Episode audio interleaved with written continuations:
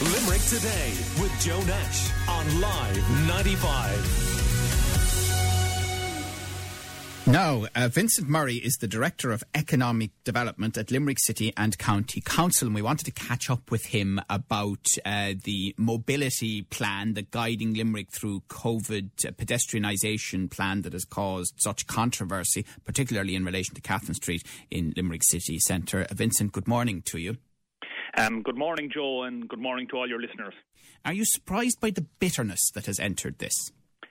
Um, Joe, I suppose um, we we are surprised by some of the reaction uh, to the plan, uh, but also I suppose the plan is a fluid plan and it's designed to change, and it was it was developed in the context of a five phase recovery plan, and um, businesses reopening and uh, recovery of our city, city centre is now being accelerated. We're down to a four phase plan and possibly going to a three phase plan. So things have speeded up a lot from where where we expected they would be when when we developed the plan several weeks ago. Now, the finger pointed at the council is that you gave in to business pressure, particularly on the pedestrianisation of Catherine Street. Yeah. First of all, um, I must say we we brought out a plan that was about more than pedestrianisation. It was about the events and animation in the city. It was about the business support that was there and it was about um, providing a better environment in the city for people to walk around during the COVID crisis, better accessibility to the city centre for cyclists.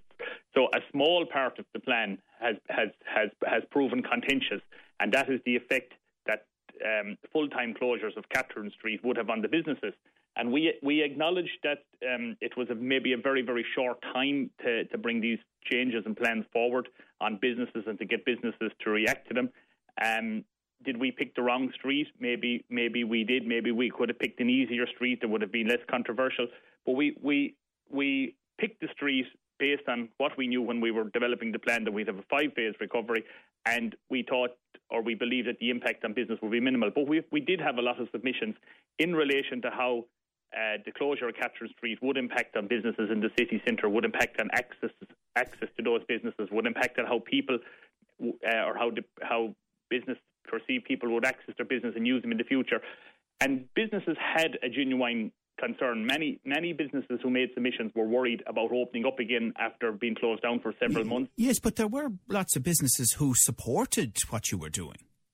There was some businesses now in when we as you know we got over 460 submissions and well over half of them came out broad um, in support of the plan, but they didn't. Um, I suppose they didn't pick on specific aspects of the plan. Those who said they were in favour of the plan were in favour of the whole plan, whereas those who raised concerns around the plan were broadly also in favour of most of the plan, but raised concerns around small parts of the plan, which mainly, as as you said, um, were about the Catherine Street closures and the effect those Catherine Street closures would have on the city centre economy as it as it started to recover from COVID, and as these employers started to get um, people back to work and, and the rate that could get them back at. But Vincent, and, and the one thing I would say is, you know, we've seen a lot of radical action over the last few months in Limerick and around the country, uh, much of it positive.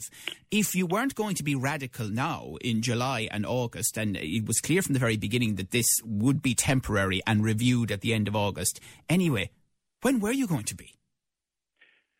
Well, we are bringing. Uh, I suppose first of all to say we would if if we didn't have COVID and the havoc it has wreaked on the world, we wouldn't have brought forward this plan for a, a recovery, and we could just as well have been in a seven phase recovery plan if it wasn't for the good work that the pe- uh, people did in social distancing and in bringing this pandemic under control. And we could have been looking at a longer close down, but we're we're we're very fortunate. We're looking at a short close down. Businesses are opening up again and things are starting to look positive. But there's a lot of good things in the plan that are still being implemented. There's uh, uh, um, new cycle lanes being put in across Shannon Bridge. The streets are being widened on the way into the city. Certain streets have been identified for um, cyclists who can cycle into the city centre. There are other closures at uh, at weekends and in the evenings for, for, for business. There's a lot of animation going to go on in the spaces we already have. We already have a lot of pedestrianised streets in the city Bedford Row, Cruises Street, Thomas Street.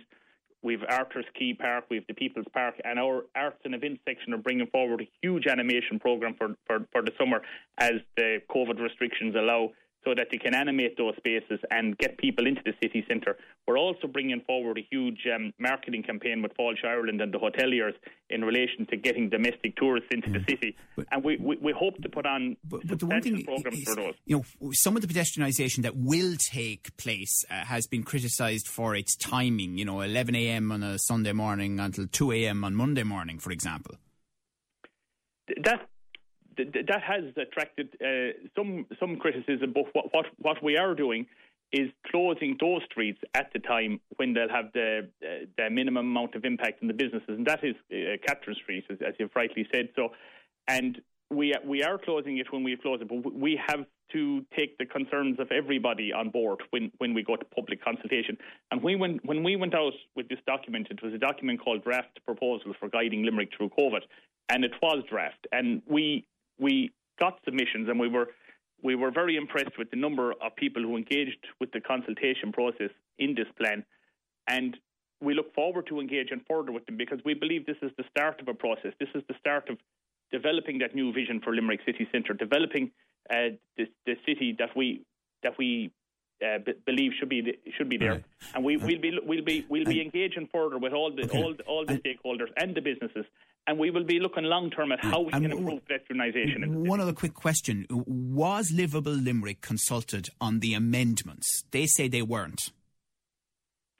Um, there was a lot of stakeholders uh, consulted here. I can't confirm whether Livable Limerick were consulted or not, but a lot of people were consulted who were representing different groups. Uh, so I can't confirm whether uh, Livable Limerick. We had many people here in this organisation were out consulting people. Right. I, am uh, so I can't confirm. Okay, okay, all right. Well, listen, thank you very much uh, for giving us that perspective this morning, Vincent Murray, Director of Economic Development with Limerick City and County Council. Limerick today with Joe Nash on Live 95.